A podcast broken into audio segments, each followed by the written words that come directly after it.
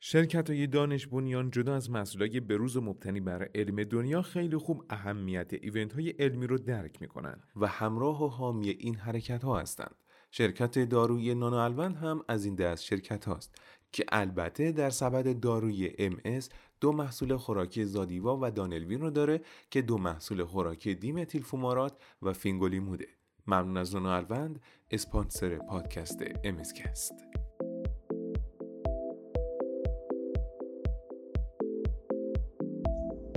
بفرمایید فروردین شود اسفندهای ما. نه بر لب بلکه در دل گل کند لبخندهای ما.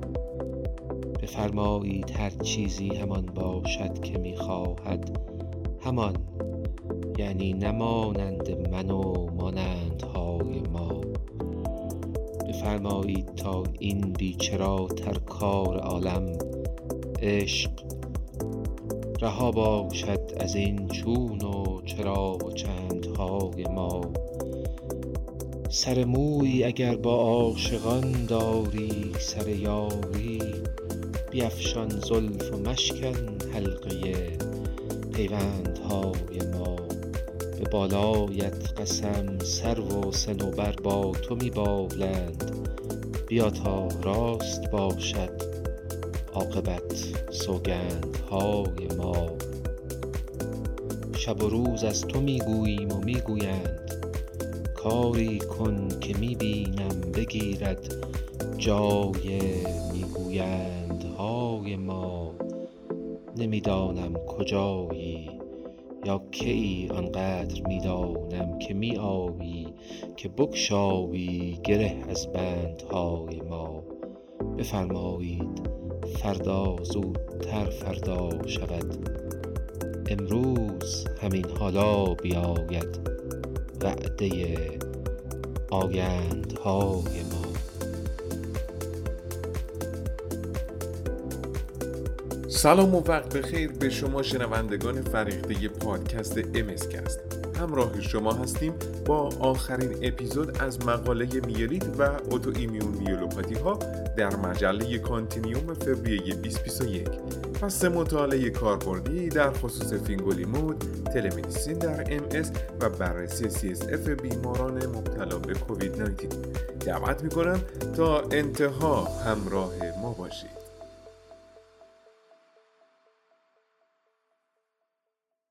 خب ما یافته های تصویر برداری رو بررسی کردیم. یکی از biomarker های مهممون یافته هایی هست که به صورت آزمایشگاهی در CSF می‌تونیم ببینیم. چه صحبتی در این خصوص مقاله برای ما داره؟ در مورد CSF خب یک چیزهایی هست که از قبل ما می‌دونیم. می‌دونیم که مثلا PCR herpes simplex می‌تونه کمک کننده باشه HSV1 HSV2 می‌دونیم که در تشخیص VZV می‌تونه کمک کنه سایتومگال ویروس می‌تونه کمک کنه. به صورت خیلی نادر ما در JC ویروس ممکنه که مایلوپاتی داشته باشیم می‌تونه که کمک کنه. ممکنه که ما بعضی از متدهای تشخیصی خاص در مورد CSF را مثل CSF فلو سایتومتری رو به کار ببریم. برای به دست آوردن یا برای بررسی بعضی از mutation ها که می‌تونه که در بعضی تشخیص های بیماری خیلی نادر به ما کمک کنه مثلا توی Waldenström macroglobulinemia که خب یکی از متدهای خیلی در حقیقت راهگشا هست برای بررسی large B-cell lymphoma یا برای Ig monoclonal gammopathy ها بررسی های دیگه ای از نظر lymphoproliferative disorder ها می‌تونیم بکنیم که ما اینها را در بیماران خاص مورد استفاده قرار میدیم. اما به صورت basic در CSF بیماری که دچار myelitis شده خب ما یک CSF analysis انجام میدیم که white BC، RBC، پروتئین، گلوکوز، OCB و IgG رو بررسی می‌کنیم که خب نقش OCB در بررسی دقیقا در تشخیص MS معرف حضور هست. افزایش پروتئین در مواردی که ما شک به میلیت های عفونی داشته باشیم. در کنار افزایش white BC خب کمک کننده هست. افزایش بیش از حد white BC های CSF ممکنه که البته نشون دهنده عفونت یا بعضی از بیماریهای autoimmune باشه. افزایش پروتئین ممکنه که spinal block را نشون بده مثلا توی spondylosis یا توی تومورهایی که spinal block داده باشه. حتی خب ما در مورد Guillain-Barré یا بعضی از مواردی که ما در حقیقت درگیری‌های peripheral nerve را داریم ممکنه که افزایش پروتئین داشته باشیم. در میلیت ام اس معمولا اینطور هست که white BC count CSF کمتر از 50 تا هست. البته این یافته هست که در همه بیماران نمیشه که به دنبال اون بود ولی رنج عمومی بیماران در همین category قرار می‌گیرن. OCB خب می‌تونه کمک کننده باشه. اما در مورد GFAP MOG و NMOSD disorder خب رنج white BC خیلی وسیعتر هست. ممکنه تا هزار سلول هم مشاهده بشه. inflammatory یا autoimmune myelitis ها اینها عموما با یک dominance lymphocytic همراه هستند البته در مورد aquaporin 4 IgG سروپوزیتیو NMOSD مقاله ذکر می‌کنه که می‌تونه با ارجحیت نوتروفیل یا اوزینوفیل هم همراه باشه در حالتی که خب مثلا ما می‌دونیم که ارجحیت نوتروفیل را در مورد بهجت هم می‌دونیم. در مورد OCB خب ما خیلی صحبت نمی کنیم OCB در MS خیلی تشخیصی هست و کمتر از 30 درصد موارد NMOSD مثبت میشه و اگر مثبت بشه معمولا هم ترانزیت هست. در مورد MOG associated syndrome کمتر از 10 درصد موارد این حالت اتفاق میفته سارکویدوز با افزایش white BC CSF همراه هست یافته شایع این نیست اما اگر که ما ببینیم گلوکوز کاهش یافته هست خب ما یک sarcoid meningitis همزمان هم داریم. در اغلب موارد paraneoplastic myelitis ما یک پلئوسیتوز lymphocytic داریم. در مورد CSF ACE یا angiotensin converting enzyme توجه داشته باشید که خب همونطور که از قبل می‌دونستیم در مقاله هم اشاره می‌کنه که sensitivity و specificity کافی برای تشخیص سارکویدوز را نداره در CSF افزایش white BC البته ممکنه که در موارد non-inflammatory هم مثلا توی spinal cord infarction به خاطر التهابی که اتفاق میفته دیده بشه. یا اینکه ممکنه که به خاطر آسیبی باشه که داره به blood spinal cord barrier می‌خوره. بنابراین ما اگر که سایر یافتهامون به نفع ایسکمی هست لزوما یک پلئوسیتوز نباید که ما رو به شک بندازه و در خصوص biomarker هایی که به شکل یافته های سرومی هست چی داریم؟ خب همونجوری که خیلی بهش اشاره کردیم در حین این گفتگومون دو تا از مهمترینشون aquaporin IgG هست و MOG IgG هست که اینها توجه داشته باشید که sensitivity ش در سرم خیلی بیشتر از CSF هست و بنابراین منطقی نداره که ما بخوایم اونها رو در حقیقت در CSF detect بکنیم. اگر که از cell-based assay استفاده بکنیم بسیار reliable تر هست و البته در مواردی هست که ما از CSF استفاده می کنیم ولی بیشتر کاربردهای تحقیقاتی داره یا ممکنه که در مریضی باشه که علامت ها بسیار به نفع مثلا anti-MOG syndrome هست و ما serum antibody assay مون negative میشه و در CSF دنبالش میگردیم. مواردی که صرفا CSF positive باشد خب موارد بسیار نادری هستند. توجه داشته باشید که antibody assay ما باید قبل از ایمونوتراپی انجام بگیره. مثلا قبل از plasma exchange یا حتی‌الامکان قبل از pulse corticosteroid انجام بگیره و اینکه آیا موارد false positive هم داریم؟ خب در مورد MOG IgG به خصوص اشاره می‌کنه که مواردی که ما low positive MOG IgG داریم به خصوص مواقعی که از نظر clinical یعنی که بیمارمون علامت های کلاسیک نداره از نظر یافته های رادیولوژیک کلاسیک نیست CSF feature هامون مثلا بیشتر به MS می‌خوره در این مواردی که probability پایین هست اگر که یک low positive MOG IgG داشته باشیم این رو باید به حساب یک false positive test بگذاریم. پس اینطوری جایگزین یافته های کلینیکیمون نخواهد شد دیگه درسته؟ دقیقا. مواردی که ما یافته های کلینیکی و MRI مون داره چیز دیگه ای رو نشون میده اگر که ما یک low positive IgG داشته باشیم خب طبیعتا بهش توجه نمی کنیم در مورد aquaporin هم این قضیه صدق می‌کنه؟ خب aquaporin IgG اگر به صورت cell-based اندازه گیری بشه false positive ش بسیار نادر هست. بنابراین با متدهای قدیمی تر مثل الایزا خب false positive اگر که در در حقیقت تیترهای پایین اندازه گیری می‌شد داشتیم تجربهش که اتفاق میافتاد. اما در مریضی که transverse myelitis داشته باشه و IgG برای aquaporin درش تشخیص بدیم احتمال relapse بعدیش تا 90 درصد افزایش پیدا می‌کنه و پیدا کردن aquaporin در حقیقت معادل درمان immunotherapy lifelong هست. به همین خاطر تکرار تیتر aquaporin معمولا کمک کننده نخواهد بود. اما تکرار MOG IgG serology در مواردی که ما در حقیقت یک transient seropositivity داشته باشیم و شک کنیم که ممکنه یک transient seropositivity داشته باشیم و به کلینیکمون نخوره منطقی هست و این را انجام میدیم.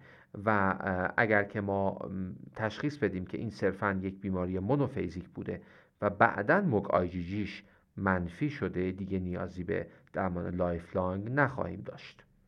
در مورد aquaporin-4 antibody توجه کنید که ممکنه با سایر neuronal autoantibody ها و در حقیقت در کنار سندروم هایی که اون neuronal antibody ها ایجاد می کنند هم دیده بشه. مثلا ممکنه ما یک NMDA receptor autoimmune encephalitis داشته باشیم ممکنه ما یک GFAP meningoencephalomyelitis داشته باشیم که مثلا در teratoma دیده میشه و همراهش ما یک aquaporin-4 IgG مثبت هم پیدا بکنیم. حتی مواردی از همزمانی مثلا سندروم های myasthenic به خاطر در حقیقت همزمانی وجود آنتیبادی علیه acetylcholine receptor به همراه aquaporin-4 antibody دیده شده.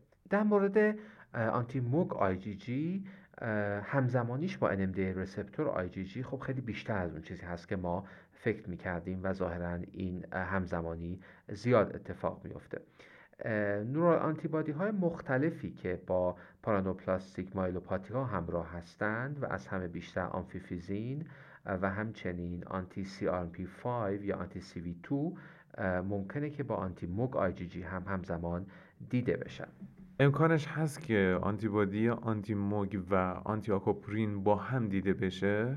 اتفاق بسیار نادری هست خیلی نادر هست و ما بهش تو کلینیک اصلا فکر نمی کنیم اما مواردی گزارش شده و در خصوص آنتیبادی های شناخته شده تر در خصوص بیماری سیستمیک وضعیت چطوره؟ تست آنتی نوکلار آنتیبادی دابل استند دی آنتیبادی ها SSA, SSB برای شوگرن سیانکا، پیانکا یا آنتیبادی های مربوطه برای که از در حقیقت آنتیبادی های نوکلار آنتیژن ها هستند یا سی فور کامپلیمنت آنتیفوسفولیپید آنتیبادی ها شامل بتا دو پروتئین آنتیبادی یا لوپوس آنتیکواگولان اینها توصیه میشه که به عنوان لباتوری تست بیماران مشکوک به میلیت انجام بشه.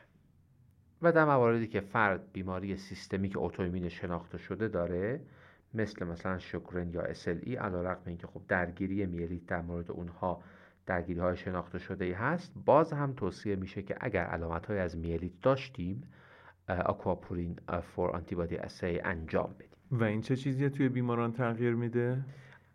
خب ما الان می‌دونیم که آنتی بادی علیه آکواپورین فور که در این بیماران ممکنه به صورت یک آنتیبادی همزمان در حقیقت دیده بشه تشخیص NMOSD را داره.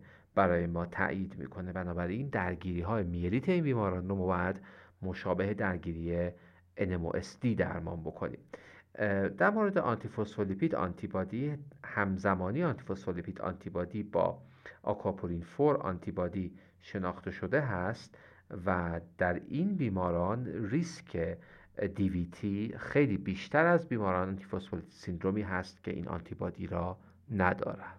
بله. خب خیلی صحبت از تشخیص و تشخیص افتراقی شد. مقاله در خصوص درمان چه پیامی داره؟ خب به صورت کلی کمان که حتما همکاران عزیز می‌دونن. بعد از اینکه علل کامپرسیو رو رد کردیم در مورد اینها ما درمان با های دوز کورتیکوستروید های آیوی که به صورت روتین یک گرم متیل پردیزولون آیوی برای پنج روز هست را انجام میدیم. در مواردی که درگیری اینفلامیتری خیلی شدید باشه و علا رقم درمان با استروید ما آوتکام مناسبی نبینیم خب پلاسما اکسچنج می‌تونه که مد نظر قرار بگیره. لازمه بگیم که نمی‌خواد برای جواب آنتیبادی اسی صبر بکنیم برای درمان هات. و در مورد بیمارانی که میلیت به عنوان پرزنتیشنی از یک بیماری زمینه CNS هست. مثلا فرض کنید در زمینه MS یا در زمینه NMOSD یا در زمینه موک اسوسییتد دیزوردر ها ایدم یا بیماری های دیگه می‌تونیم که از ابتدا پلاسما اکسچنج را مد نظر قرار بدیم. که خب البته ما اصولا اینطور هست که بر اساس نورولوژیک دفیسیتمون تصمیم می‌گیریم و درمان با استروئید ها اصولا شروع می‌کنیم و بعد اقدام به پلاسما اکسچنج می‌کنیم. در بچه ها به خصوص بچه هایی که MOG associated disorder داشته باشند IVIG استفاده شده و همچنین توصیه میشه که در این افراد با توجه به اینکه بیماری وابسته به MOG IgG خیلی به کورتیکوستروید و دوز کورتیکوستروید حساس هست یک taper کورتیکوستروید برای 6 تا 12 هفته بعد از درمان حاد در نظر گرفته بشه. اما برای درمان maintenance یا درمان طولانی مدت اصطلاحا طبیعتا ما به بیماری زمینه ای نگاه می‌کنیم و اینکه اگر یک transverse myelitis ی هست که احتمال تکرار براش وجود داره. درمان های روتین که در این زمینه استفاده میشه که بیشتر از در حقیقت درمان های NMOSD هستند azathioprine، mycophenolate mofetil هستند که البته اینها clinical trial های قوی پشتشون قرار نداره. در حال حاضر چهار تا clinical trial خوب در زمینه پیشگیری از relapse در NMOSD چاپ شده که مقاله هم بهش اشاره می‌کنه و به درمانهای در حقیقت مدرن برای NMOSD می‌رسیم که یکی از اونها eculizumab هست که eculizumab در حقیقت یک آنتیبادی هست که complement C5 را target می‌کنه. داروی دیگه که یک antagonist CD19 هست inebilizumab هست که جزء B-cell depleting therapy ها حساب میشه. در همین خانواده حالا که اشاره کردیم خب rituximab را می‌شناسیم که anti-CD20 هست. اون هم B-cell depleting therapy حساب میشه. داروی جدیدتری که راجبش صحبت شده این اواخر ساترالیزوماب هست. ساترالیزوماب کمی مکانیسمش با داروهای دیگه متفاوت هست و interleukin 6 را target می‌کنه. در مسیر plasmablast ها در تمام اینها با توجه به اینکه طول می‌کشه تا B-cell depleting treatment ما اثر بکنه توصیه میشه که low dose پردنیزولون ببخشید پردنیزون 10 تا 20 میلی گرم روزانه برای حدود یک ماه به صورت موازی تجویز بشه. همونطوری که گفتم اینها درمان هست که ما برای NMOSD داریم در مورد سایر اختلالاتی که قبلا هم بهش اشاره کردیم از جمله موگ آجیجی اسوسییتد دیزوردر با توجه به اینکه معمولا اپیزود ترانس مون مونوفیزیک هست و البته به خاطر اینکه ما هنوز ترایال های خیلی قوی هم براش نداریم اپروچ فعلی اینه که بعد از اتک اولیه به صورت عمومی ما درمان ایمیون تراپی طولانی مدتی برای بیماران مگر اینکه بیماری باشه که عوارض خیلی شدید داشته باشه یا فکر کنیم که ممکنه که ریلپس بکنه نمی‌گذاریم. اگرچه که البته ما هنوز نمی‌دونیم که واقعا در طولانی مدت موگ اسوشیت دیزوردر رفتارش چگونه خواهد بود و ممکنه که بعد از هر اتک یک تجمعی از دیسابیلیتی در این بیماران رخ بده می‌تونیم که به صورت تجربی توصیه کنیم که از MMF، آزاتیوپرین، ریتوکسیماب و گاهی اوقات به صورت دوره ای IVIG استفاده بشه. در مورد GFAP antibody associated encephalomyelitis که یک پاسخ خیلی فوری به استروید میده و در این زمینه هم characteristic هست ممکنه که ما relapse یا عود مجدد داشته باشیم. به همین خاطر توصیه به استفاده طولانی مدت از استروئیدها و گاهی اوقات درمان های نگهدارنده مثل MMF شده. همینجا خوبه یک اشاره هم بکنیم به سارکویدوز که خب درمان اولیه‌مون یک استروید high dose IV هست که بعد از اون معمولا oral corticosteroid مون را به صورت high dose ادامه میدیم. یعنی به میزان یک میلی گرم per روزانه برای حدود سه ماه و بعد taper ش می‌کنیم به طوری که مریض برای 6 تا 12 ماه کورتیکو استروید دریافت بکنه.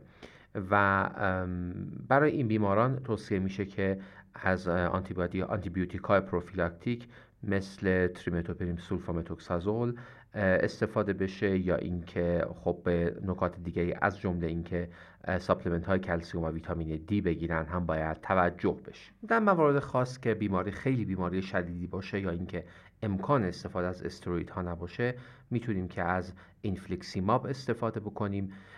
کلا داروهایی که اصطلاحا بهشون steroid sparing میگیم مثل متوترکسات آزاتیوپرین MMF در بیماران با spinal cord sarcoidosis که relapse داشتند. یا اینکه دچار علائم شده بودن روی استروئید بارها آزمایش شده و توصیه میشه که در نظر گرفته بشه. خیلی ممنون استاد صحبت از یافته های تشخیصی شد و نحوه دسته‌بندی علامت ها اگر ما بخوایم بگیم که کلا چی می‌تونیم از این مقاله برداشت کنیم چی میشه گفت؟ خب اوتومیون میالوپاتی ها یک دسته بزرگی از بیماری های مختلف اسپانال کورد هستند که این مقاله تقسیم خوبی برای اپروچ به این بیماری ها از در حقیقت دریچه شرح حال و همچنین یافته های امارای باز کرده. در مورد تفاوت های MS, NMOSD, موگ اسوسییتد دیزوردر سارکویدوز ایدیوپاتیک ترانس صحبت کرده. تست های تشخیصی که به ما کمک می‌کنه یافته های سرولوژی که به ما کمک می‌کنه ها راجع به CSF صحبت کردیم و همچنین اشاره کوتاهی کردیم به درمان هاد و درمان های نگهدارنده به نظرم این مقاله کمک اصلی که به ما می‌تونه بکنه در حقیقت دسته‌بندی این طیف وسیع از بیماری هاست که presentation های مشابهی می‌تونن داشته باشن و همشون خودشون رو با یک میلیت یا یک transverse myelitis نشون بدن. ممنون از شما.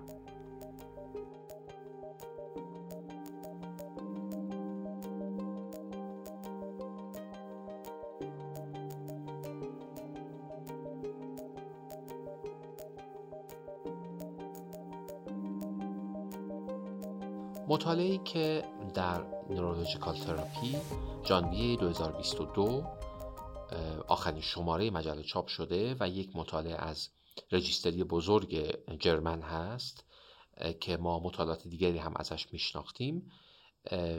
مطالعه هست که روی بیش از 2500 بیماری که تحت درمان با فینگولیمود بودند و حدود 9 سال در این registry follow شده بودند از 2010 تا 2019 انجام شده. و نتایج جالبی به دست داده. از این دست که ما می‌دونیم که حدود 28 درصد این بیماران اینها برای اولین درمان روی فینگولیمود رفته بودند یا اصطلاحا therapy naive بودند. سی درصد این بیماران کسانی بودند که قبلش روی اینترفرون بتا بودند که اگر اینها روی همدیگه بریزیم به این نتیجه می‌رسیم که این دو گروه بزرگترین گروه های در حقیقت درمانی قبل از شروع فینگولیمود بودن یعنی یا therapy naive بودن افراد یا اینکه روی اینترفرون بودن و گروه های داروی دیگه در اقلیت قرار داشتن. بیشترین دارویی که از فینگولیمود به اون سویچ شده بوده اوکرلیزوماب بوده که 20 درصد افراد بعد از قطع فینگولیمود روی اوکرلیزوماب رفته بودن. در بین سالهای 2010 تا 2019 تقریبا یک چیزی حدود 9 سال که این بیماران follow شدند median disease duration برای این بیماران تا شروع فینگولیمود median نسبتا بالایی بوده. اما median disease duration موقع شروع فینگولیمود یعنی چند سال از تشخیص گذشته بوده و ما فینگولیمود رو شروع کرده بودیم. در ابتدای مطالعه حدود 8.5 سال بوده و در اواخر مطالعه به حدود 7 سال رسیده. یعنی هر چقدر که ما از 2010 به سمت 2019 پیش میریم افراد زودتر روی فینگولیمود رفتند. یعنی یا ما افراد بیشتر therapy naive رو روی فینگولیمود بردیم یا اینکه سویچ از داروهای دیگری از جمله اینترفرون به فینگولیمود خیلی زودتر اتفاق افتاده در طی زمان. اگر نگاه کنیم به بیمارانی که بیش از یک سال فینگولیمود دریافت کرده بودند در ابتدای cohort حدود 89 درصد تا 90 درصد بیماران بیش از یک سال روی فینگولیمود بودند. در صورتی که وقتی به سالهای آخر می‌رسیم این درصد به حدود 80 درصد می‌رسه.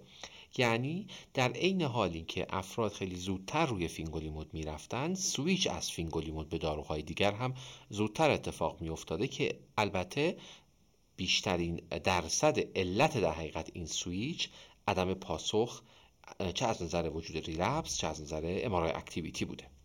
در خانم ها و در افراد جوانتر معمولا سویچ کردن از فینگولیمود به داروی دیگه خیلی زودتر اتفاق افتاده. نهایتا این که ما می‌بینیم که relapse rate وقتی که فینگولیمود قطع میشه خب از چیزی حدود 37 صدم به 47 صدم می‌رسه و وقتی که به داروی قوی تر میرن که گفتم اکثر موارد اوکرلیزوماب بوده به 19 صدم می‌رسه. و نشون میده که در سالهای گذشته فینگولیمود خیلی زودتر برای بیماران تجویز می شده. در عین حال سویچ از فینگولیمود به داروهای قوی تر هم زودتر اتفاق افتاده که علتش هم عمدتا activity بیماری که از نظر MRI چه relapse بوده و نه عوارض دارو یا عدم تحمل.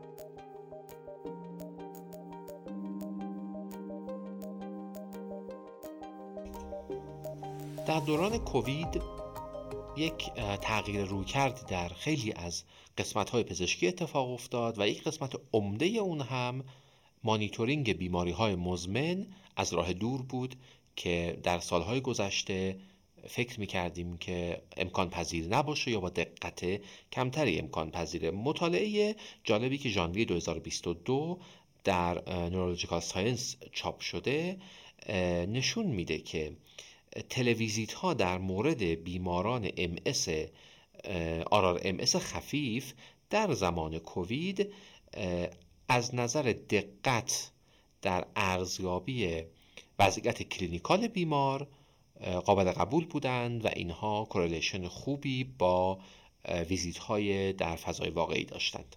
مطالعات قبلی نشون می‌داد که telemedicine در management بیماری MS cost effective تر هست اما دقت ارزیابی هایی که از طریق telemedicine انجام میشه با توجه به نوع ارزیابی هنوز محل شک هست.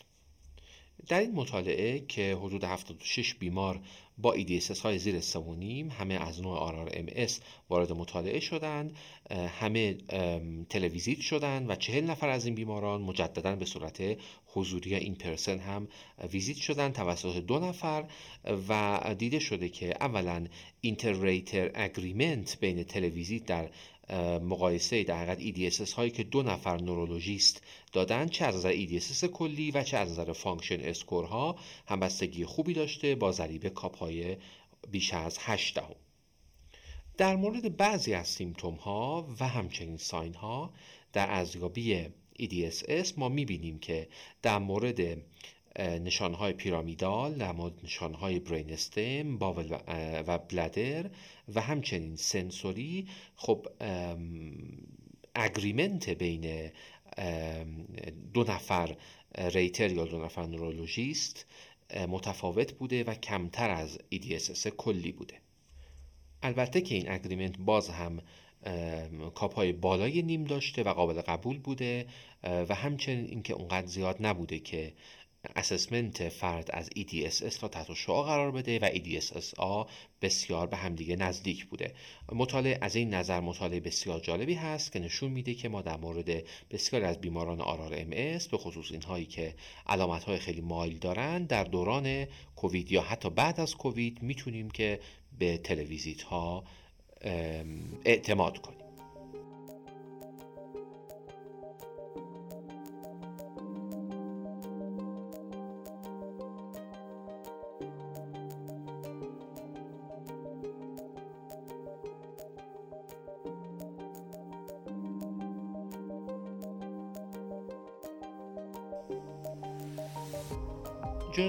اینفلامیشن ژانویه 2022 بررسی خیلی جامعی انجام داده روی یافته‌های CSF بیماران کووید که در ابتدای دوران کووید برای بیشتر نورولوژیست ها معما بود و در خیلی موارد وقتی که بیماران با عوارض نورولوژیک مراجعه می کردند ما مراجعه می کردیم به یافته های CSF و بسیار دنبال این بودیم که از یافته های CSF بتونیم به هم درگیری CNS و هم به پروگنوز بیمار اطلاعاتی اضافه بکنیم.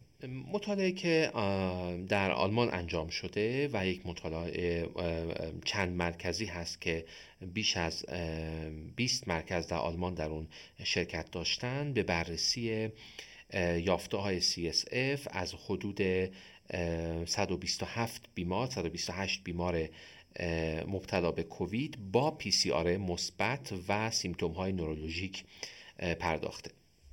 مهمترین یافته که در همه اینها مشاهده میشه یافته هایی است که به نفع یک اختلال blood CSF barrier هست و نشون دهنده یک dysfunction در blood CSF barrier به این معنا که خب نسبت آلبومین نسبت به کل پروتئین ها و درصد آی جی جی به کل پروتئین ها در CSF و سرم بررسی میشه و مشاهده شده که بیشترین در حقیقت علت حضور پروتئین ها در CSF توجیهش با یک blood CSF barrier dysfunction بوده و این یافته ها می‌تونه که حتی تا یک ماه بعد از بروز علامت های نورولوژیک هم در بیماران مشاهده بشه. میزان کلی پروتئین های CSF در حدود 45 درصد بیماران افزایش یافته بوده و میزان پروتئین CSF هر چقدر هم که بالاتر بوده از طرف دیگه میزان آسیب در حقیقت بلاد CSF برای هم بیشتر بوده. عدد مدین این عدد 10 سلول پر میکرولیتر هست و فقط در چهار نفر اینها بیش از 100 سلول مشاهده شده. در حدود 24 تا 25 درصد افراد افزایش لاکتات مشاهده شده. در 50 درصد افراد CSF IgG افزایش پیدا کرده بوده.